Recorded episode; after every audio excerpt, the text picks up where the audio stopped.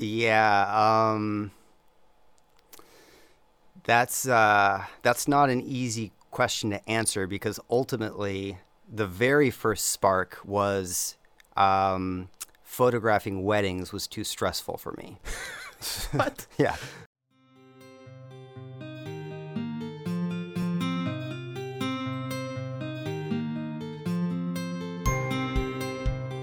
I can't think of any more human activity than conducting science experiments. The game I play is a very interesting one. It's imagination in a tight straitjacket. The beauty of a living thing is not the atoms that go into it, but the way those atoms are put together. What I always think should be the basis of education is not answers but questions. We should teach kids question. Welcome to Blabcoats. My name is Amit Siddiqui. So today on the podcast we had Dr. Chris Carignan who studies how we produce sound and speech using our vocal tract.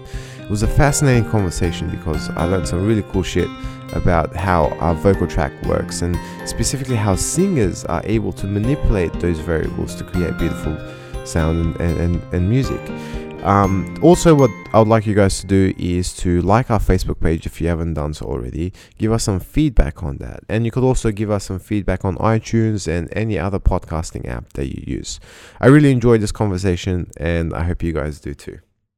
um, you can get a, an accurate representation of the entire surface of the tongue, but only in two dimensions, right? So that depends on the orientation of this probe that I have underneath my tongue. And currently, I have it oriented in the sagittal plane so that you can see the surface of the tongue. Yep, you can see the surface of the tongue from the back, which is on the left. So if I say ka ka ka ka ka, that's the back of my tongue and then the front of the tongue on the right. So if I say ta ta ta ta ta ta ta, that's the front of the tongue. But what I'm missing is the fact that the tongue is a three-dimensional structure. I don't get any of that information here. Most of our most of our listeners will be audio. Um, only a handful would probably see the video, but for That's the a shame. Everyone should see it. Hey. It's fun why? because they'll be able to actually see how my tongue moves when I speak, which is the basis of my research. And uh, this isn't an every, everyday thing, right? You don't ha- get to just see this walking down the street, people's tongues moving. So it's it's qu- it's quite a fun experience to see it for the first time. Exactly. Um, so Chris is actually uh, got the ultrasound attached to his his throat ish. Uh, yeah, so underneath at the bottom part of my tongue. So if you actually if you feel with your finger right underneath by your jaw, you feel that muscle and you try to speak.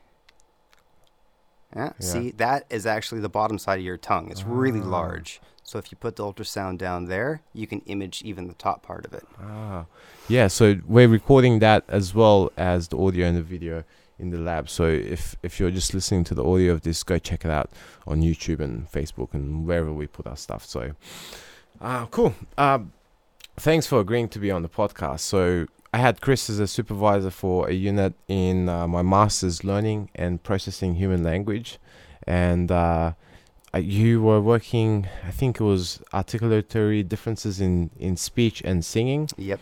and uh, at that time i was curious in uh, about how the vocal tract works because uh, i had i have si- f- singer friends and i'm like how do you guys do that that's just like you guys like, i don't know like it's just magical i have the same like i have a vocal tract you have a vocal tract but with yours you can create beautiful music with mine i just create nonsense Yeah. yeah. so I was very happy to uh, do that project with you. And as I was telling you before, couple of the programming stuff uh, was actually very useful for my thesis because uh, I used some of the figures or some of the ways that um, I should say R is one of those programs that's really has great utility when you use it if you know how to use it. Yeah. So I And I- it's free. and it's free yeah Mhm. which is really cool and so chris actually trained me on that and uh, it was very awesome um, came help um, in handy for my thesis Glad to hear it. um, i like to start with the inspiration question you know I'm, I'm always curious about what what was the initial spark that put you on this path Yeah, um That's uh, that's not an easy question to answer because ultimately the very first spark was um, photographing weddings was too stressful for me. What? yeah. So that's actually uh, I went to college uh, initially for photography. I was in art school, and um, I still do photography um, as a hobby, as an amateur photographer. But um, that first year of art school, I was an apprentice for a local photographer and helping with uh, you know some of his gigs, and then I tried to do some weddings on my own, which um, went well. They were fine, but to this day is the most stressful thing I've ever done in my life, and I, I, I couldn't handle it.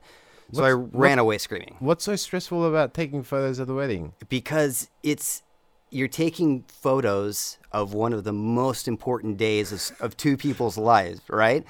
And if anything goes wrong with those, there's only one person to blame. That's you. That's you. And it was it was just too much. so I yeah I, I threw that down. Um, didn't touch my camera for like two or three years because Really? yeah it stressed me out. Um, but that is to say that um, I had taken French in high school, and I was trying to figure out okay well what do I do? I just finished my freshman year um, of university, and I have no idea what I'm going to do. I want to take French classes again because I enjoyed that. And um, a, uh, a friend who ended up being one of my roommates in college, uh, he was in French courses at the time. And I said, Oh, can I just sit in, you know, go to class with you and sit in and see how the French is and see if, if I'll be okay with that? And he said, Yeah. And um, I think one of the courses he had after that in the day was a linguistics course because he was double majoring in French and linguistics. And I was like, what in the world is that? I've never heard of linguistics. What is this? Um, so he told me about linguistics, which is the, simply put, the scientific study of language. And there are lots of different areas of that. And um, so I started taking some linguistics courses of my own. There were two linguistics courses I took. The, uh, the first semester I was in that, um, that college was um, uh, Introduction to Linguistics and Introduction to Sociolinguistics. One of the worst professors I've ever had. but the reading material, reading about linguistic study, I wanted more of that, and so I just ta- you know continued taking more classes. And What what fascinated you with linguistics? Be- because I, I I study. I'm a bilingual. Um, Dari was my mother tongue, and learning English. I learned English, but I was never fascinated as to how the English language was constructed. Mm, Um, and then only when I started learning Chinese was when I realized, oh, there's probably some value in actually deciphering how languages are put together. yeah, So, what was it for you? Why were you fascinated in with linguistics? I think initially it wasn't even about linguistics and about language per se. It was trying to decipher some mysteries, right? And there are mysteries all over with linguistics that we, you know, that's what our job is, is trying to figure out what's going on. And there's so much going on in language because it's one of the things that really makes us stand apart as a species.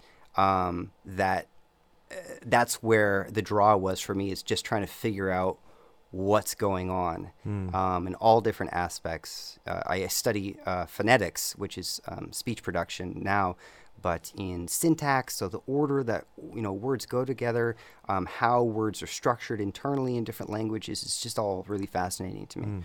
So, so you started doing these linguistic classes, and then what happened? Um, I graduated and I didn't want to stop, so I continued on in grad school with linguistics. And before I knew it, I had a PhD and I didn't want to stop, so I continued working, um, doing linguistics. I really, I love it. I, I really love my work. That's fascinating. So, do you, when you when you finished, was it a degree or um? So once you finished that, you you said you went into postgrad. Yeah. Was it like an honors or a masters in in America? Um, it's a little bit different in America, and it depends on um, what university you're in. So the track that I did specifically was so in undergrad I double majored, uh, like my friend who I met, in French and linguistics. And so then I went to grad school uh, for French linguistics. It was a specific track in the French department, you could either do literature or linguistics, and this was University of Illinois. Um, and at the University of Illinois, their specific uh, model was it's a PhD track. So you do six odd years of work that gets you your master's along the way to finishing the PhD. So, So it's, it's a- one long haul So it's a master's and a PhD combined. combined. Yep. Ah, and so what were you researching in your master's? I was researching uh, what ended up being the same thing that I was researching then uh, later for my PhD, and what I'm still looking at is uh, in French, and was looking at different dialects of French. There are differences in um, uh, what we call vowel nasality, and they're, uh, they are what, what we call contrastive. So, whether there's air coming out of your nose or not can completely change the meaning of a word. So um, there's a difference between like uh, like peau, which is skin, and pont, which is bridge. Right. So to a French person, they have no idea what they're doing. Right. Uh, but what's really going on is that the for pont there's air coming out of the nose but it also affects the uh, the acoustic signal in a way that we don't really understand what's going on in the vocal tract other than um, air coming out of the nose. So what I looked at is studying the vocal tract along with the air coming out of the nose to see what is truly happening in the inside the head of a French speaker when they're producing these different sounds. Right. Okay. Uh, and why is there? That's a very subtle difference. That must be really difficult. Like for me, like I could barely hear it, but uh, just one felt more nasally. Yep. Why is that? Is that important? Did one evolve from the other? Can you tell us a bit? A bit. Yeah, so um, there are a lot of different languages that have phonemic vowel nasality, uh, like French or Hindi or Portuguese, um, and they produce the nasal vowels in different ways, but a, a common uh, evolution of vowel nasality is from when a nasal consonant is next to a vowel and you pronounce it very quickly in, in regular speech, the timing of the lowering of uh, the velum, which allows air to come out of the nose, um, is not always precise because we're not robots. You know, it takes us time to do things, and it can sort of bleed over in a way into the vowel itself. So what you get is an overlap of of an oral vowel where there is no nasalization mm-hmm. and a nasal consonant like m or n mm. where there is nasalization and then the overlap creates a nasal vowel or vowel nasality on it. Ah. And the more that that happens, the more speakers of a language throughout generations can start to contribute that to the vowel itself and start to produce it that way. So actually English is undergoing a very similar sound change in a lot of dialects. You get in, in my dialect um, in uh, Pacific Northwest American English, you get a difference between uh, cat, C A T, and can't, C A N apostrophe T, but you don't pronounce the N, right? Cat, can't, So all I hear is cat and can't. right? But are they? Are you saying that they? They? You guys?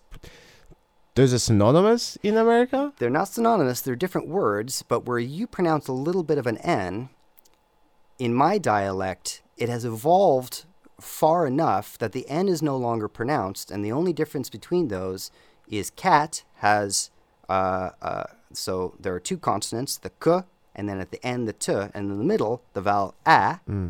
And in can't, same k and t, but in the middle you have an. That's it. There is no N. There is an oral vowel in cat and a nasal vowel in can't, and that's what makes the difference between the two words. Ah, and that and so going back to what you were saying before, so it's actually the consonants that change the vowel to become nasal, Yes. and then slowly and slowly that vowel becomes nasal, and people just pronounce it as a nasal vowel. Yes. Yeah. And when you get to the point in the evolution of that, that sound change where the speaker starts to cognitively contribute the nasalization to the vowel and no longer to the consonant, there's no need for the consonant anymore and it's not pronounced. Why does it? Uh, why does language evolve that way? That is a big question. We don't really have an answer to that. Um, the what we don't have an answer to is why language evolves. Period.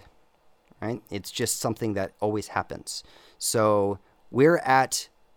If you take a snapshot of English right now, um, you're understanding me. I'm understanding you. Why don't we just stick with that? Right? It works. So why does the system have to change? Hopefully, someday we'll have an answer to that. We don't yet. But what we do understand are um, individual sort of uh, little reasons why certain sound changes may occur. And then the more that we can understand and put together those individual sound changes, we can get a better picture of why, as a cognitive process, do humans change in this way. Right. To me, uh, as a as a biochemist and cell biologist, it, the evolve the uh, language evolving almost seems like how we as human beings evolve. Um, so you have these small mutations in your DNA, and eventually over time those build up, and uh, next thing you know, over like generations, thousands of generations, you have a complete new species. In this case, it would be a completely new uh, language. Um, uh, in lang- in in our body we have a lot of errors so the human even in our genome there's a lot of nonsense in there there's a lot of repetition you can see there's all these errors Mm. in, and that's what supports the idea of evolution is it the same thing with with languages Yes, um, but we, we view them less as errors and more as uh, variation. That's actually uh, it's crucial to our understanding of language. So, if we were not able to deal with variability, we wouldn't, for example, as children grow up, they wouldn't be able to understand speakers who are not, uh, for example, their parents, right? So, anyone they meet out on the street, if they go to the market, that person does not have the same voice as their mom or their dad. If they can't deal with that kind of variation, they're not going to be able to understand them. So, in both the, the cognitive process and the perception of language, and then also in how we produce language, variation is crucial to the, that whole cycle. And that variation introduces mutations, as as you would call them in you know in your field of study, and uh, if that those mutations then um, start to then pr- be perceived as something significant, then you have sound change. Right okay and those that aren't perceived to be significant are just ignored Exactly. Ah, that's interesting. Um, what I was trying to get to with the previous question also is, you know, uh, one of the reasons why we don't know we we do know there isn't an intelligent design uh, when it comes to species and human beings is because of all these other mutations that aren't, as as you said, aren't significant or aren't noticed in our biology. Uh, and you can look at the evolution of species and you can see that this isn't the best way of doing it, but through evolution we've come to this point, and it works well enough to survive. Mm. Um, when you look at language, is is there a similarity in, in the sense that do we have man-made languages that are like what would be the difference? I'm thinking, I don't know. I have this thought that if there was a, a man-made language, it would be there would be it'd be much more uh, efficient. There'd be uh, you wouldn't have uh, consonants and sounds and phonemes that aren't really necessary for communication because of trial and error that might arise from normal language development. Is is, is would that be fair to say? Mm, not quite sure about that. I mean, we do have man-made languages like um, Dothraki in Game of Thrones. Yeah, and Elvish and um, Klingon and uh, even Esperanto as not. So uh, the idea behind Esperanto is that it's not a fictional language. It's, it's a language that people have created to actually use to communicate. Um, but uh, these languages don't. They don't seem to work in the same way that natural human languages do. Um, and the ways that they do work are often borrowed from real human languages. Um, so we're very good as a species at um, pattern recognition and um, taking signals and processing them and sifting out what's important and what's not. And when we apply that to language, we come up with something that uh, internally our cognitive process can do that we can't do um, explicitly quite yet, not as well. So we're just really good at creating systems like that. Um, okay. Um, for people who may not be in your field, and uh, uh, I have a lot of friends who are in the hard science. Not that, not to say this is this isn't hard because you guys actually quantify tongue movement, but uh, a lot of my friends wouldn't be uh, aware of what you guys are doing. What would be like the utility of studying language? Well, um, let's talk about, I guess, maybe the utility of studying speech production because that's that's what I do and Sure. that's what I m- know more about. Um, well, if you if you want to take real world examples, even outside of the field of speech um, production science, um, where's uh, all right, so my uh, my iPhone here, uh, my microphone is currently broken. But if I were to, uh, you know, talk to Siri Yeah. and Siri's to understand me and talk back to me in a way that I can understand, none of that is possible without the work that we do. Oh wow. So by studying how humans do this and how we do it efficiently and well, um, we're better able to uh, inform the models for both uh, speech recognition of computers and then speech synthesis and production. So if you look at um, teams, really large uh, uh, technical teams who, who, who work for uh, these sort of goals like um, Google or Amazon or whoever, they always have linguists working with them as part of the team uh, because you need to understand how the humans work in order to then uh, better develop the, the correct models. Oh, that's interesting. Yeah, you have to be able so you can mimic what they what they are doing. Um, okay. Um, so it, you're looking in our project when I worked with you, we're looking at the differences between uh, the, the tongue shape differences between singing and and and speech. Mm. Um, tell us a little bit about that, because are you still working on on the project? Yeah, so that's an ongoing project um, that uh, ev- eventually we'll we'll be able to publish something with it. But it's a lot of work because we have a, a lot of data to sift through. Um, from the preliminary results, what we find is that uh, one constant difference across the singers that we're looking at is the importance of opening up the oral cavity to allow air to flow and resonate. Um, so no matter what the the vowel is, so d- examples of vowels are like e, a, u, a, o. Let's go through them. So e, e, e, e, a, a, a, o, o, u. Okay, so the tongue has to be in a very specific place for you to be able to recognize what that vowel is, right? That's different from so e versus u. The tongue is in a completely different place. Um, regardless, singers will still move the position of the tongue in a way that sort of balances being able to ha- have the audience still recognize what that vowel is, but then also provide enough air in the oral cavity for air, uh, or, enough room in the oral cavity for air to come through and resonate. Um, that seems to be one of the primary goals for uh, these professional singers is positioning the vocal tract in a way that you can still make smaller changes of the tongue and get distinction between vowels, but then overall the vowels still have a large area for air to move and resonate. Right. So when we think about the voice um, and the movement of, of the tongue and other parts of the, the vocal tract, wh- what is it altering per se? Uh, I mean, you're, you're moving the tongue, but what what we, I think formant frequencies was something that we covered in, in that unit. Yeah, so that's also an area that we're still trying to figure out um, what precisely acoustically is the goal of speech and what is the goal of production and what is the goal of perception. Um, formant frequencies are a good way to um, distill vowel sounds down into just a number of different variables that we can measure and then describe differences between vowels.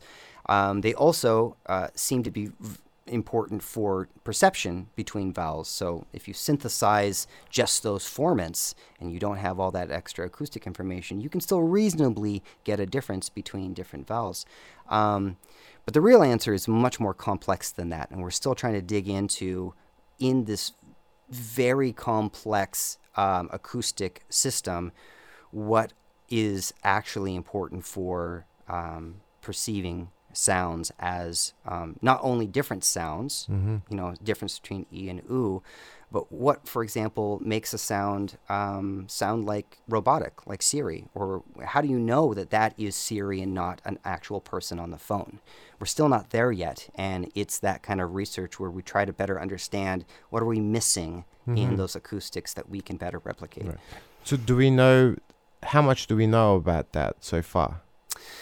Um, less than we should. um, so formant frequencies work very well, but they're based ultimately off of um, modeling the the vocal tract as a straight tube, and that has uh, varying constrictions along it, and uh, that's a model that's now. Um, about 50 or 60 years old that uh, I believe we can definitely improve upon to get uh, more accurate results. So, for example, uh, formant changes that we, you know, contribute broadly to how high the tongue is in the mouth um, or how forward it is in the mouth. They differ depending on where the tongue was first at in the mouth. So, if the tongue is forward in the mouth, moving it up and down or forward and back doesn't quite have the same result as if the tongue is far back in the mouth, moving it up and back and forth doesn't give the same results. Oh, that's interesting. Why? Uh, because the the vocal tract is not a straight tube. it's uh, it's a very complicated system that is first of all it's not straight. Um, it's got mucus. It you know can change its shape as air builds up. It can you know it can increase in its volume. Um, it's a very dynamic system that is different from speaker to speaker. So uh, we really need to get a better understanding of what is what is common across speakers um, that uh, is still accounted for in that sort of biological system. Right. Besides the, the the tube model, have they made any sort of mathematical models which resemble the vocal tract more accurately? Yes, absolutely. Yeah, um, and uh, and even very small parts of the vocal tract. So a lot of headway has been made in just modeling uh, the vocal folds. Okay? So the vocal folds are in your larynx, and they are um, folds of flesh basically that are held together through cartilage that you can either open them or close them. Um, and that's a very simplistic uh, model of vocal folds. You open them and close them. Well, really, there's a third dimension where um, it has thickness, and then the vocal folds, as air builds up behind them, they start to separate at the bottom or than the top, and then as soon as there's high enough pressure, then they open and then they come back together in a reverse order. So the Bernoulli effect in action. Um, and that sort of three dimensional aspect to just a very small part of the vocal tract, there's been um, lots of researchers who have worked in trying to um, account for all of those differences mathematically and um, have come up with actually some very accurate models. And that's just, you know, Just a a centimeter of the bit, vocal yeah. tract. This reminds me of like chemists and physicists trying to model like just subatomic particles within like 10 nanometer space and it takes all the computing power they right, have yeah. for like 10 nanoseconds you know Yeah, yeah. But to understand the entire system, you have to understand the parts, right? you have to yeah what, what has been a challenge in your field uh, in in characterizing these uh, the differences or the, the vocal tract what's the biggest challenge in your opinion Uh, the biggest challenge, uh, I would say, is um, finding still uh, the most accurate mapping between what goes on in the vocal tract and what we record in the acoustics. So, not only, so what we were talking about previously is once you have the acoustic signal, what parts of those are important for perception and describing a vowel.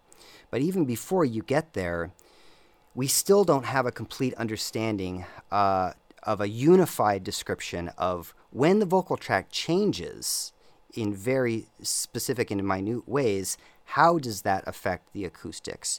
Because that is, um, well, we'll go back to the example of the nasal vowels. So that's completely different when the vocal tract changes if the velum is open or if the velum is closed and no air is coming out of the nose. And then when the velum is lowered and open, those changes, uh, the, the effect on the acoustics is, is not the same. So, um, one, it's a, it's a modeling issue, but the bigger problem is still trying to find a way of getting the correct data because you always have a trade off between um, how accurate, both spatially and temporally, your signal is and what you can measure, um, and then also what you get from the acoustics. So, this system right here, the ultrasound, this works really well for um, getting good spatial and temporal resolution. And as you can see, it's not, I have nothing in my mouth, mm-hmm. so we can get really good acoustics, but we're limited in what we're looking at, right? The tongue is only one part of the vocal tract. It's a very large part of the vocal tract and it's a very interesting part, but we're not getting all the information. Mm. So, in order to get that, you have to use different tools. And those tools only look at a different part of the vocal tract. And so then you get decades of research where everyone is trying to use all of these different pieces to try to understand that question. Right. And um, I think the answer is uh, ultimately going to be an MRI because you, you get all the information about the vocal tract, right. uh, but the downside is there is the acoustics aren't as good. Right, because there's, it's so loud. It's very loud. Yes, it's, it's, super loud. Yeah, that's interesting. Yeah, that that it's as I'm talking as I'm talking with you, it reminds me of my own project. I have this issue of, uh, you know, if if I want to to be like have high temporal resolution, I miss on on the spatial resolution. If I want the spatial resolution, I can't get the temporal resolution, and so the, I can only get a, a, a, snapshot of things, and then it's through multiple snapshots with different techniques can you start to build a, yep. an image of what's happening. Classical problem of signal processing. Any signal has that problem. Yep. Yeah. Okay. Um. So you mentioned the the ultrasound here. We there's another the EMA system. Can you tell us a, a little bit about that? Because that that's really cool, actually. Yeah. So what this is uh, good at, um, you can see in the image there, we we get very good temporal resolution in that we can see very quick actions. Mm-hmm. We get good spatial resolution in the sense of um, you can get a, an accurate representation of the entire surface of the tongue, but only in two dimensions, mm. right? So that depends on the orientation of this probe that I have underneath my tongue. And currently I have it oriented in the sagittal plane so that you can see the surface of the tongue. Yep, you can see the surface of the tongue from the back, which is on the left. So if I say ka ka ka ka ka, that's the back of my tongue. Mm. And then the front of the tongue on the right. So if I say ta ta ta ta ta ta ta, that's the front of the tongue. But what I'm missing is the fact that the tongue is a three dimensional structure. I don't get any of that information here. Now, I could change the probe orientation and get the coronal plane, but then I'm missing everything that's going on in the sagittal plane.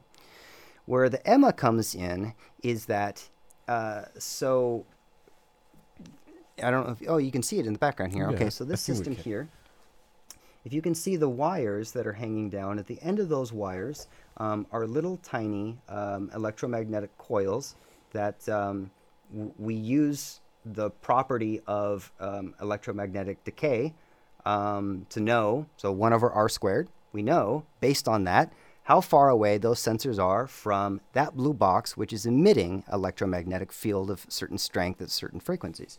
So based on that very um, very basic understanding of physics, we can glue those on the vocal tract and know where they're moving as the tongue moves in three dimensions, right? So we get that three dimensional aspect, but again, there's the trade off. You only know where those sensors are, you mm-hmm. don't get the entire surface of, of the tongue. But, like in the singing project, you can combine both to get a better representation of what is going on over the entire surface of the tongue in the sagittal plane, and at the same time, what are the sides of the tongue are doing in three dimensions. Yeah, yeah, that's important, right? Because it could be up it could be like that or concave and It can also the sides of the tongue. So for the example, uh, the sound ol. Mm-hmm. Okay, so the L sound. Mm-hmm. What's important there? So you can't see it here. So ol. So if I say la la la la, mm-hmm. that's gonna look a lot like ta ta ta ta. Except what you don't see is that on the sides of the tongue, they're compressed inward to allow air to flow around for ul, and you don't get that with t. You don't get you know you can't see that on the ultrasound. Obviously, you would be able to see that and get an indication of that with the uh, the EMA system. that is so cool uh when, uh, I think so. yeah no it's it's fascinating because it, I'm I'm fascinated by how things work and the more you learn about your body the more you realize how amazing it is Yeah. like you wouldn't i would have never thought about this um you know how the how the air comes out the different shapes that you have to maintain in your mouth to pronounce certain words and vowels that that's mind-blowing It's a very small part of the body, too. Proportionally, you look at the rest of the body and what the rest of the body does. All of speech production is, well, minus the lungs, which provides the power and the air, it's all right here. You know, this small area of the body does everything, right? And so that's what we study is what that small area of the body does. Like you said at the beginning um, uh, uh, of the interview, you have a vocal tract, I have a vocal tract. Seven billion people in the world have a vocal tract, and yet out of that shared area, we get over 7,000 recorded languages. Yeah, that's crazy. Mm. okay, cool. Let's let's talk about um a couple of things. So we've we've spoke, spoken a bit about your journey, now your research, which was fascinating. Let's focus uh, towards the future. Okay. What do you want to accomplish with yourself? I often ask this to scientists, and I know it's a big question, but um, people have different people have different motivations into getting science. Uh, Mm. I've met people who genuinely feel like they have an obligation to change the world in whatever small sense, uh, uh, and then there are other people who just want to pursue something that they're very interested in, and there's no like this grand plan of changing the world, you know. Um, but I'm curious, what what do you want to accomplish with yourself before you leave? Um, I think. Well, both are parts of my, my end goal, but I think uh, ultimately it's it's it's more the latter. I really love what I'm doing, and I just want to continue doing that. Um, but a great, I don't want to say side effect, but um, a- along with doing what I love, I also love the fact that we can understand more of who we are as a species. I mean, that's the curiosity of what is human is one of the biggest things that makes us human is knowing what makes us human, right? And so to be able to contribute to that in understanding, like I mentioned before, the if you think about the things that that set us apart as a species, this sort of complex communication that we're engaged in right now is one of the hallmarks of mm-hmm. human, mm-hmm. right? Of Homo sapiens, the fact that we can do this. And to be able to understand that better while at the same time getting to do every day what I love is it's great. Hmm. I mean, I couldn't ask for anything more than that. Yeah. Where do you see your field going in about 50 years' time? Oof. Uh, computation. Can you elaborate? Yep. Uh, so anyone who wants to get into the field, um, or really any field, my advice is learn programming of some sort. Research the field, understand what languages people are using, and learn them. Um, because this is where the field is going, and in a very um, concrete way, if you look at what jobs are available in the field, that, that that's what they're they're moving towards. So whereas even just a few years ago, you look at what jobs people are advertising, um, it used to be more traditionally uh, phonetics, right? Now, if you look at what are basically the same description as phonetics, are not listed as phonetics; they're listed as computational linguistics Ah. because this is where um, I think most of the advances are going to be made is in um, the fact that we have all of these tools available to us, but we need to utilize them in a way uh, to get more data and understand that data, and that takes better computational models and also more inventive thinking about how to use the technologies and the signals. Um, so that's most of my work is in so within within linguistics there are all these different areas um, and then my area is in phonetics and even within phonetics i'm in the sort of engineering part of the phonetics right? So what i do is is basically uh, engineering of, of the vocal tract. So it's it's all signal analysis and image analysis to try to get to some goal and that goal is usually different depending on who I happen to be working with. So, singing, for example, with Professor Kathy Best, she's really interested in that because she has professional singing training. Um, but for me, it's the engineering problem, right? Um, one research that uh, project that I'm currently working on uh, is trying to understand. So, of the two muscles of the jaw that um, both attach to the same uh, part of the jaw, right behind uh, here. So, there's the lateral pterygoid, which uh, connects to um, the uh, the condyle, and then there's also the medial pterygoid, um, which goes vertically and connects to the jaw, trying to understand um, how those two are related for speech production.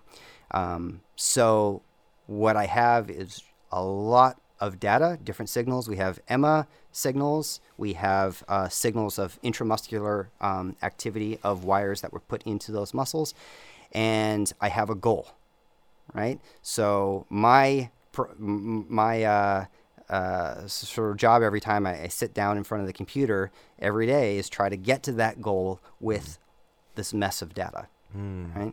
And that's horribly fun. I love it. Wow. It seems like you you've you've had the advantage of of having these skills, uh, engineering and uh, sound engineering. Would you say, or signal engineering? I, I don't even know what to call it. but just sig- signal processing. Signal processing and and compu- like programming and and so those are the skills that would enable you to work on not just what you're doing here, but all sorts of projects. yes, exactly. Yeah. That must be very useful. yeah, even if I wanted to um, uh, not work in academia anymore and work in uh, technology and industry in, in some way, um, those are necessary tools, right? And it's actually becoming it's it's coming to the point within academia. It's it's becoming necessary. Um, you have to have good statistical knowledge, and you really to be able to get above and beyond the research that's already been done requires uh, computational know-how. Um, but you don't have to have a background in it. When I did, I was in a French department. Yeah. they did- they didn't teach us programming in French, right? They t- taught us Baudelaire and you know stuff like that. Um, so I learned it from from scratch. You know, I had a professor in the linguistics department who taught me what he knew, and I looked online and I talked with other students who were learning it, and uh, and then I got to the point where I, I could do it. So it's not like to be able, to, if you want to get into linguistics, you don't have to have uh, you know a degree in computer science. You can learn it along the way and then do the work. That's so cool. So you're self-taught, Yeah, pretty yeah. much. Yeah, because nobody, I mean, as you can imagine, it's not a huge field, so it's not like companies are making all of the software to analyze these signals. You have to do it yourself. Yeah, that's interesting. Okay, um, looking into the future, and this could be in whatever context. Wh- what scares you the most? Oof. Um, on a pragmatic level, um, j- jobs, finding finding jobs that are continuing. So we were talking about this earlier before the interview, but um, uh, so the job that I have here, I love, but it's part of a short-term contract, which is coming up to its close. And so, in a couple of months, I'm moving to Munich uh, in Germany. There's a uh, the Institute for Phonetics and Speech Processing. It's a research institute that, as the name suggests, is just dedicated to phonetics and speech processing, the work that I do. Um, and I'm really, really happy about that. That's also another short-term contract for three years. So eventually, I would like to get to the point where I can continue doing the work that I love and not have to worry about packing up everything and moving somewhere else in the world in another couple of years. Um, so I think that that, on a pragmatic level, you know, putting food on the table is that. yeah, you gotta feed your cat. yeah, exactly. Yeah, he eats a lot. That's funny. Um, last question, and we're almost reaching almost an hour now, fifty something minutes. Oh wow! Yeah, time flies. Yeah. Hopefully this is still recording. Okay. Hopefully. um, what would be some advice you'd pass on to students coming up? Um, I would say, well, a couple of things. Following up on what I just said about my biggest fear, don't let that dissuade you from getting into science. Um, if I didn't love what I do, um, I wouldn't put up with this life of just a couple of years here and there. Um, but I do love what I do, so it makes it worth it, right? Um, and uh, the other so, sort of more practical advice is uh, I mentioned earlier learn programming.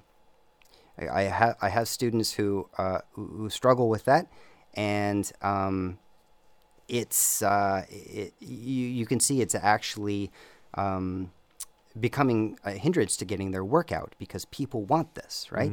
So we went through well, we the history of you know phonetics went through stages where when phonetics really uh, had a, a great push in the the 70s and 80s for qualitative descriptive um, uh, research on speech production, you could get away with just saying, okay, this is what we see here, and it looks like this, and it looks like that. Can't do that anymore. You need to have really solid statistical evidence, which is good. That should be a proper progression.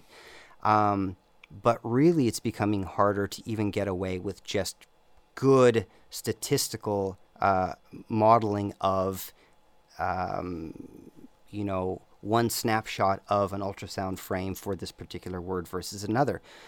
To advance the field, people want to get understanding of what is the time course of speech and how do we get uh, entire sentences out in all the sounds involved. And to do that, like I mentioned earlier, that's a, that's a computational problem. You're not going to be able to get that by just sitting there and manually doing something, you know, tracing an ultrasound frame or something like that for 30 frames per second, you know, in the course of speech. It's not going to happen, right? So, and like I said, there aren't tools to do this, you know, uh, industry wise. You know, no big companies have made this. So, if you want to do that work, you have to create the tools yourself.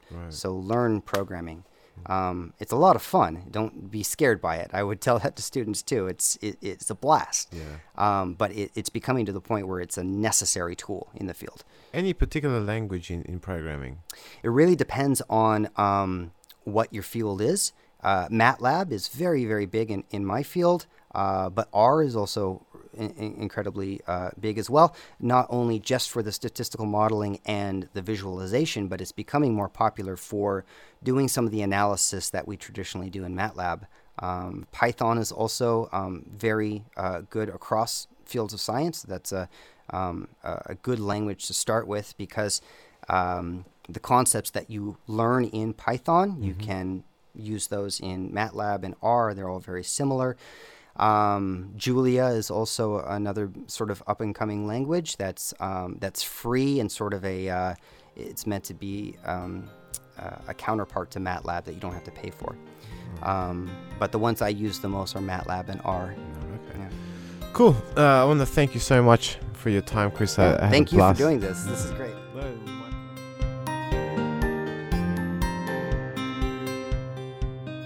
We gotta go. So Siri, Oh, go yeah. to blabcoats.com. Hey Siri. if your phone's going to blabcoats.com now, thank the linguists. Hey, exactly right. That's exactly right. Hey Siri, Google blabcoats.com. Hey Siri, send Alex a message.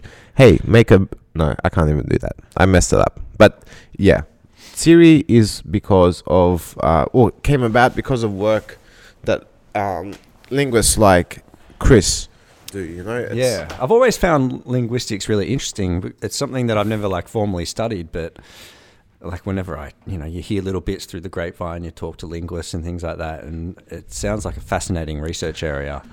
dude it is um because I, I did a project with chris and this is how i got to know him and uh, it was a unit that i did for my master's learning and processing human language and they had a project available so the way you do this unit was you work on the project as well as you attend lectures and whatever Yeah, and as soon as i saw uh, the name of the topic was articulatory differences between singing and speech and I thought, oh, this is cool as shit. Because I have Because you're a wannabe singer. no, I have friends. I have friends. I think it would be a cool skill to learn, but I, I have friends who can sing, and I'm always amazed at them, um, or by them, I should say, because we have like a vocal tract and they have a vocal tract, and yet they can use their instrument to produce specific sounds, you know, to, to sing, which is so important.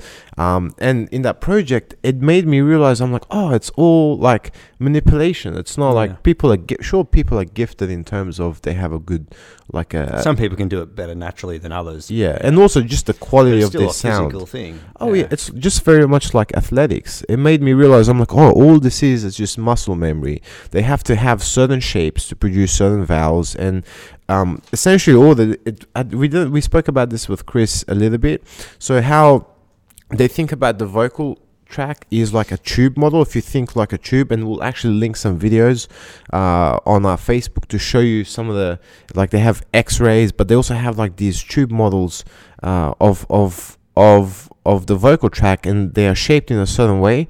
And if you put it on like it's like this little machine that makes this buzzing noise which represents the vocal cord but if you if you connect that it actually goes oh like as soon as you remove it it's like it it, it models different vowels That's cool. manipulating how the vocal tract should be so it's really cool and the model as it goes as, as i understand is that you have this hollow tube and then you have different points of constriction Mm. and that different point of constriction can be achieved by the movement of your tongue so if you say something like ah the back of your tongue is actually flat and it's down right Yeah. versus e the tongue is up so what you're doing is you're constricting at different parts of that of that tube and you can move that constriction point forward or backwards and that changes the the the, the quality of the sound and even the vowel itself Yeah. so it's really cool. And what um, Chris and I were doing in that project was to see, okay, how does the vowel, how does the tongue move uh, when when a singer is pronouncing like an u for singing versus an u when they're speaking, and we found that uh, in fact singers have a lower tongue position Yeah. than in spe- in singing versus speech. And again, that was to create more resonance, to create more space in the mouth, so that when the when the when the when the sound is coming out from the vocal cords, um, it resonates more. Um, Yeah. It's like. Um, uh, what it is, it's, like, it's a bit like singing. Uh, you know how you've seen those operatic singers where they like oh, and Yeah. they crack the glass. So what they're trying to do, it's the same thing with your head. So you produce a certain frequency and you manipulate it so that it only resonates certain frequencies, Mm. and it's really cool. Yeah, yeah, it's interesting. It reminds me of like playing saxophone. Um, a similar thing. So when you play saxophone, you want to put warm air into the instrument. So you have to, when you're breathing through the instrument, you have to manipulate your breath in a way that you're producing warm air. So that's the difference between like a kind of and a closed kind of blow. You get that warm air out. And it's all to do with throat manipulation. And also there's things like flutter tonguing and you can produce like harmonics and things underneath the notes. Um, and um, by just manipulating the, your tongue shape and things like that while you're playing it. And I'm pretty sure like most wind instruments have that type of characteristic as well. So it's not even just singing. Yeah. You know what, what the weirdest thing I learned about this is that you could have like one frequency, so you could have like you can hold a single note and in fact that's what your vocal cords do, but by changing the vocal tract, it emphasizes it's like every note like a C on a keyboard contains all the other notes Yeah, within all it harmonics. Yeah. all the other notes within it. And what your vocal tract actually does, it it emphasizes certain parts. Yeah. So when you hear a C, that C is the most prominent Mm. in that in that note, right? But all the other notes exist in it as well. Yeah, yeah. And what your vocal tract can do, which is so amazing, is that it can really emphasize certain parts of of that note, I suppose. Um, which is cool. So you can have the same frequency, but what you, what you do with your uh, vocal tract can ch- completely change the sound of it. Yeah, it's, selecting different harmonics out of that range. Yeah, it's cool. And it also reminds me, like, because uh, my son Finley's in, was started kindergarten this year, and so he's been learning um, to read and write, and, and he has sometimes had a bit of trouble at first producing T sounds and uh, th sounds um, for like words like the and things like this. And I only just you start to realize it yourself when you're trying to help him out. You're, you're giving him directions about where to put his tongue in his mouth to produce those sounds, and when he gets that right, he gets the sound right. Yeah, it's amazing. It's amazing how much uh, actually goes into producing speech and how much of it is unconscious and we don't even realize That's what, it. yeah, that's what I was just about to bring up next. It was kind of how, and it kind of is a nice segue into what you were saying about French and how uh, some of their sounds are distinguished by whether they're putting air out of their nose or not yeah, to produce yeah, to produce the sound. But I liked how he said that the French people like it's as a definite factor, but they're not even aware of it consciously. It just mm. they hmm. just kind of do the sound. Mm. And I thought that was really interesting. It kind of reminded me of I think Mandarin because you speak Mandarin, how they have different pitches.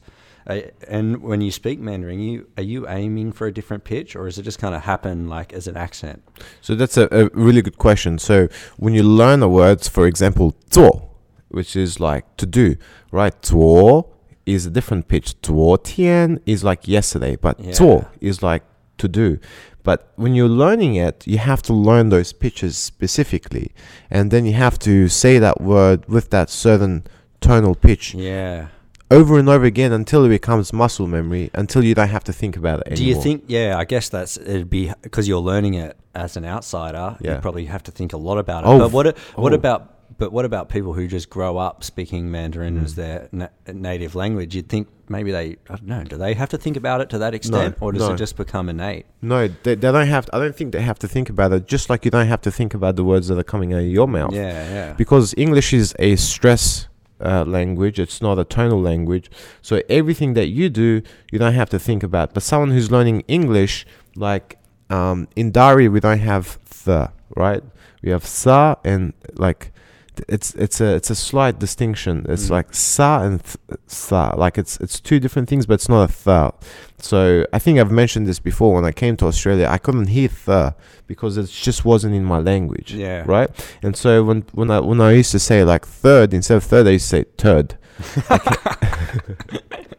That's unfortunate. I came in turd, turd. You know? So, so it was it was hard. It, it's the same thing with tonal languages. So if you're brought up in that environment where all you hear is tonal changes, you just embody that and you don't even realize it. I got fortunate in that when I was learning English, I was about seven, eight years old. And because of that, like a lot of it was just unconscious learning, picking up from the environment. Uh, and it was much easier than what I'm trying to do with Mandarin, which is I have to consciously do everything step by step until I it becomes part of my body, and then I don't have to think about the low order function, like the low order Yeah. um, uh, moves, but rather high order moves. You know, so it's like hockey and jujitsu, man. Yeah, when you it's like reach a a, certain point, yeah. yeah. when you reach a certain point, I don't have to think about. I have to put my foot there, my leg there, my arms here. I have to distribute my weight here. No, all I want to think about is I need to get to that position. I need to tap him out like this, Yeah. and my body just finds a way. When, when you're trying to learn the, the move or learn the, the new thing, that's when it you have to, really slow it down, yeah, and really down. slow it down, and repeat it so many times that it It's the same as music and everything. It's the same. Yeah.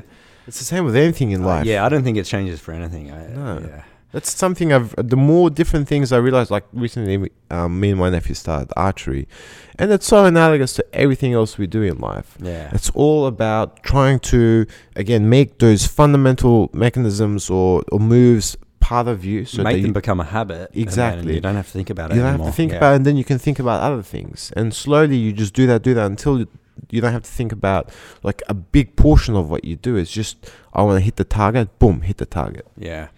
I think one of the most interesting things to come out of that conversation was uh, when he was talking about the evolution of language. Hmm. So, and, and I think you asked him, there was a good question, like, why does language evolve? And yeah, I, it well, that- seems strange. Like, why would there be a selection pressure? Because you'd think there would have to be some type of selection pressure on it. So, so yeah, that's a good question. Um, I even after the interview, I was trying to get to what causes uh, language to evolve, and I believe what it was to a certain degree. He said that it's misperception. So, if I pronounce a word to you, and you misperceive it, so you hear it differently, Yeah. and then you pronounce it differently.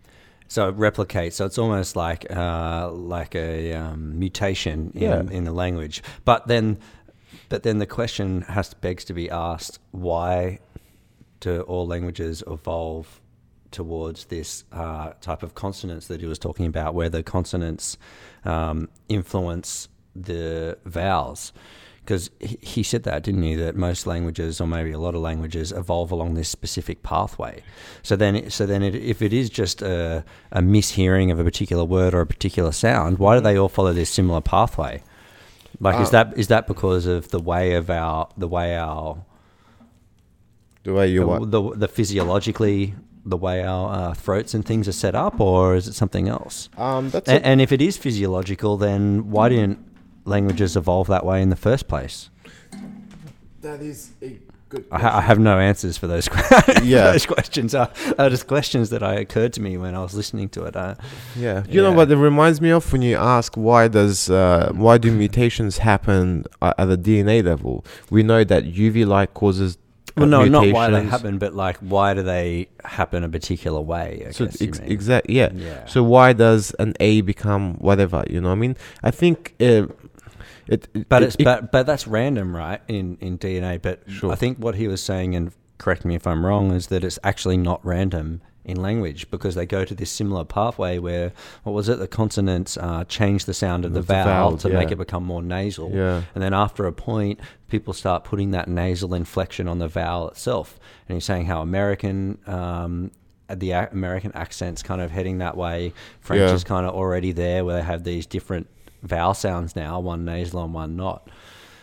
And it's interesting if languages do follow this similar pathway, why do they converge? Like I, I kind of get why there might be differences and why they might evolve, but why do they converge along this single pathway? That's maybe, interesting. Maybe, may, I, I don't think this may. I don't think it's the only pathway that's possible. Yeah. I think it's one of the ways. it might be language dependent too. Yeah, uh, probably, but it's probably one of the ways that languages evolve. You know, there may be multiple ways of how languages evolve, and this is one way that we're aware of. So that if you have like Kant, right? C A N T, not C U N T. C A N T, like you can pronounce the N there, but it's very easy for that N to become nasal.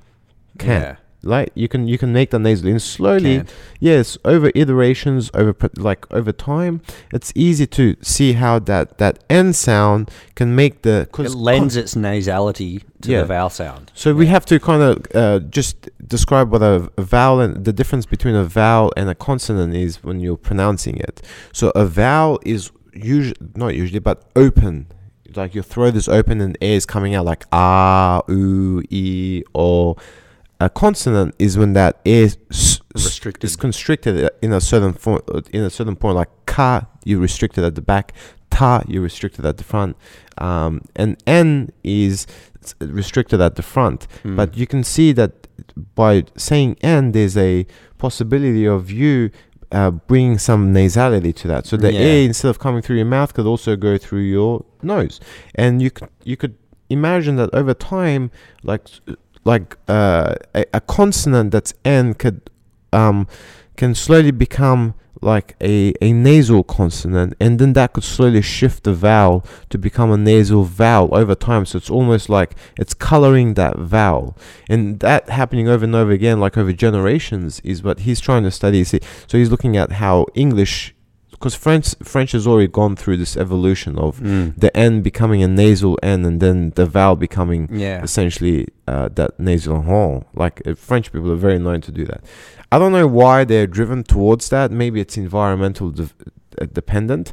In fact, if I can share with you a, a a hypothesis or maybe a theory, this may be a legit theory. Legit theory. yeah. um, anyway, go on. So languages like like uh, you know the Pacific Islanders in Africa, they're very open. Oh, I go, I zaga, mo, zaga. And I don't mean that in any disrespectful way, but it's open mouth. Yeah. It's it's a lot air. Whereas like Russian and Serbian, it's like close. Or I, I can't even know. It's it's like closed mouth, Yeah. right? And so the the the idea is that when you're in open space, right? There's less chance of you actually giving germs to other people. So you talk freely, you're like this. Whereas when you're in when you're inside, when it's cold, you have to close your mouth to stop spreading germs. And so people who would speak, oh, hey, we are inside, uh, like this with a big mouth open inside, you'd spread more germs. And over generations, those people die because they'd be more prone to uh, getting diseases. So, like, ev- Interesting hypothesis. Yeah. it, it may l- be a legit theory. I want people to actually look it up and. and because Why don't you look it up?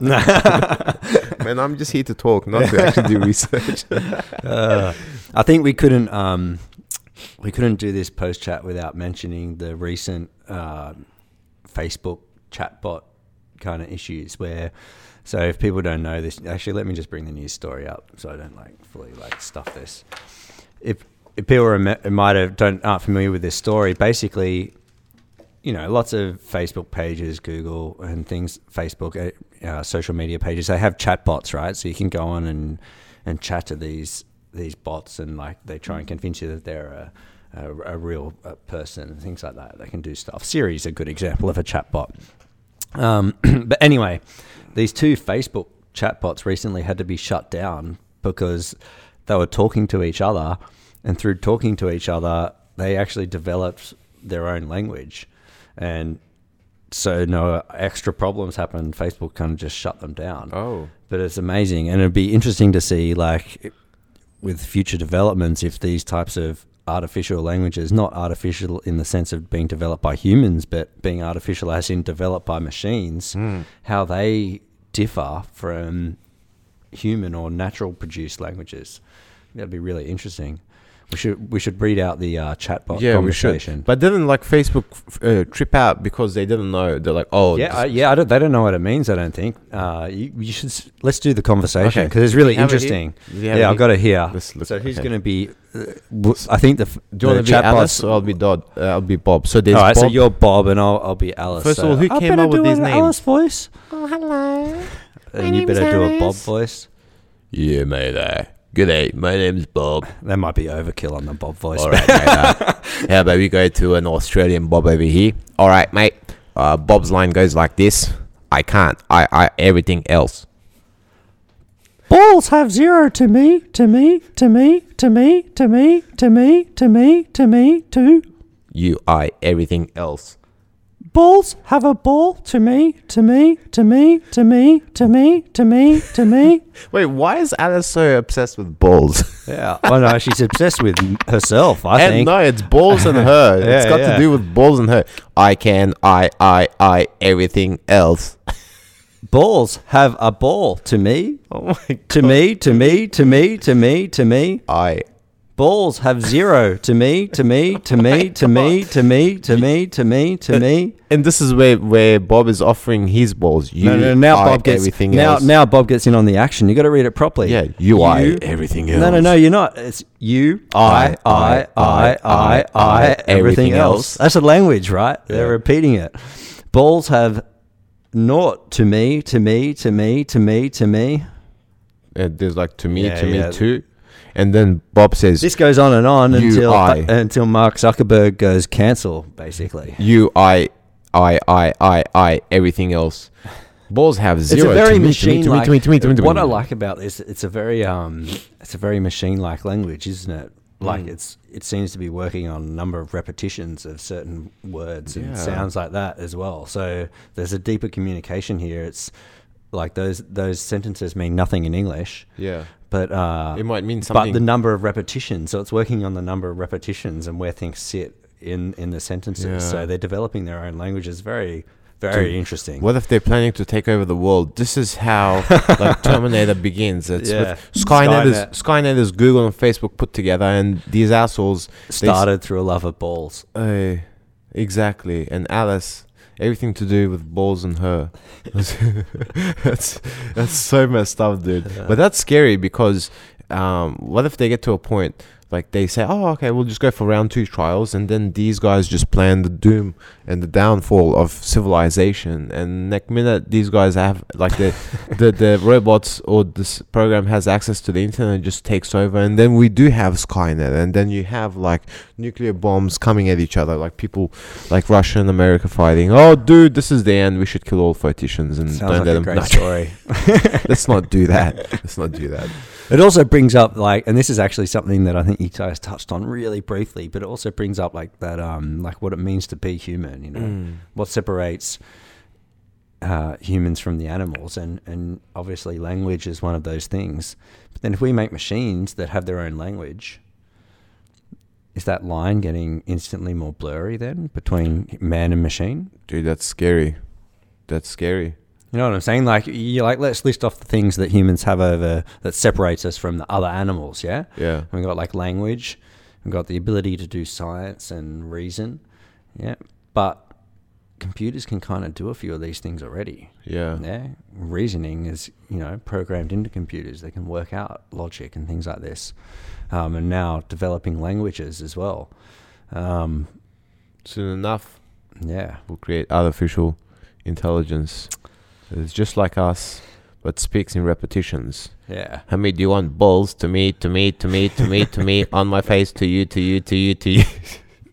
I don't know, man. What are you on about? Yeah. Yeah. It's there was interesting. one. There was one more other thing I was going to talk about. I forget.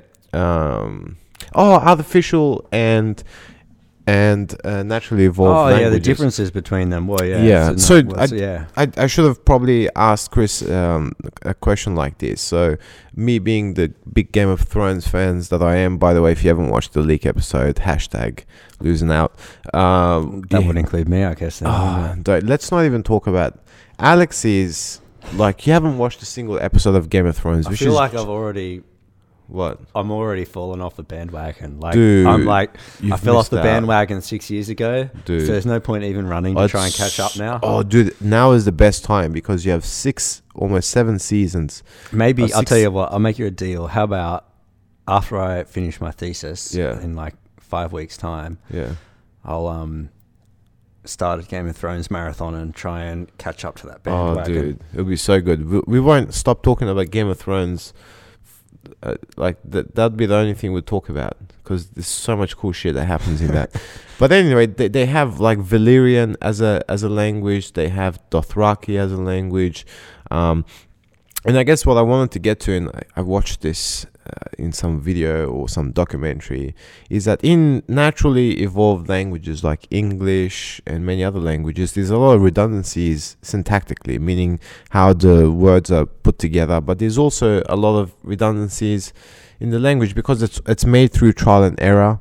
So, like, it just doesn't make sense. Like, look at English, like all silent letters, silent. that- It's just nonsense. Dude. There's a lot of stuff Mm. there that just makes it so much. There's rules and there, there's so many exceptions to that rules and so many exceptions to that exception.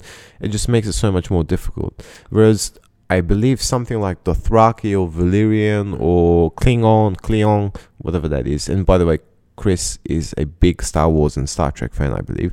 But languages like that, like that, have less redundancies. Um, They are more efficient because they, they are designed. The funny thing is though that they um I think Chris they they borrow from Yeah, yeah. other languages For and that's like uh, he mentioned Esperanto Yeah. as well which is a constructed language Yeah. is actually used it just borrows from other languages and takes bits and yeah, and probably get rid of a lot of those redundancies and stuff.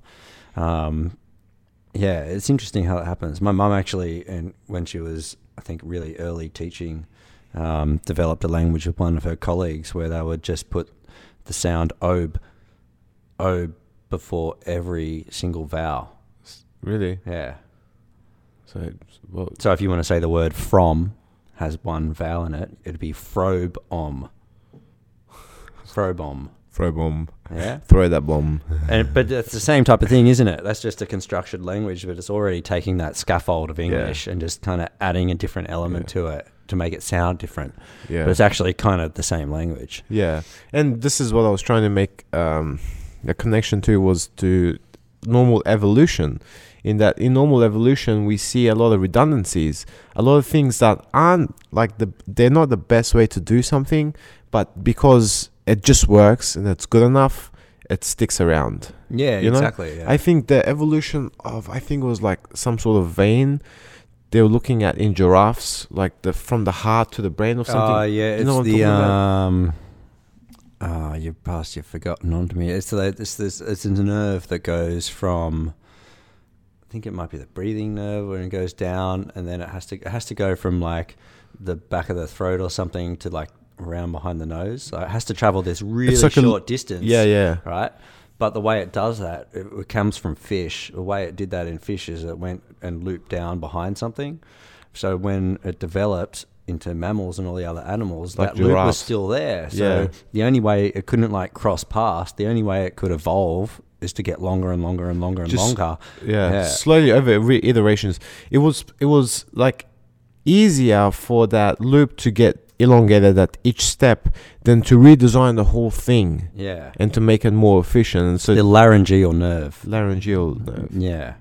So it, it it's like so it, it it's, it seems so inefficient and redundant, but uh, nonetheless, it's it, it just shows that as long as it works, it's good enough. Yeah. You know, and language is a bit like that as well. As long as it works, don't worry if you have all these silly exceptions, all these unpronounceable. Like uh, Jack Braithwaite, um, him and I were talking about language and how this guy was spelling like words based on like how we pronounce certain vowels. So he he wrote a word with the O, but the O is supposed to be pronounced as an E or uh, an I Mm. because woman there's an O in there, um, or it, something like that. It, it was just like you, you could find each vowel or consonant being pronounced completely different in a different context, and that's stupid. Yeah. You know, it's the dumbest Yeah, thing ever. yeah. Like, why is that? Yeah. It shows that its language has evolved over time naturally. That if there was a intelligent designer behind this, they would be perfect. They wouldn't. We wouldn't have these redundancies. Mm, yeah. Yeah. Exactly. That's, Well, Yeah. I should know. we call it a I day? think we should call it a day. Yeah, that was an interesting uh, conversation with Chris. And yeah, it's fascinating. Linguistics is really interesting. Cool like shit. Uh, next week, You always do this. You always introduce the guest next week, and Get then them like, wrong. and then we change change it like halfway through. Don't lie to the listeners. next week, listen. don't lie to them. Next week, no, no. That's what I'm gonna say. He's next, going to tell you who's on next week. Don't No. trust him. We don't No, know who's on next dude, week. you should. No, I was, I was gonna say next week we have someone. We have someone. we who we don't know. We'll who- definitely have an episode for you next week. That's a guarantee. We have, we have, uh, I think a few good. ep- We uh, have lots on the shelf. Yeah, Yeah. yeah, yeah and we, but we just have to kind of decide, and we always decide Like we like have so many good people. We kind of um and ah who will be good next. Yeah, so Yeah. Uh, just tune in and you'll find out who's on there. like our Facebook, Yeah, Twitter, Facebook. review us on your favorite app.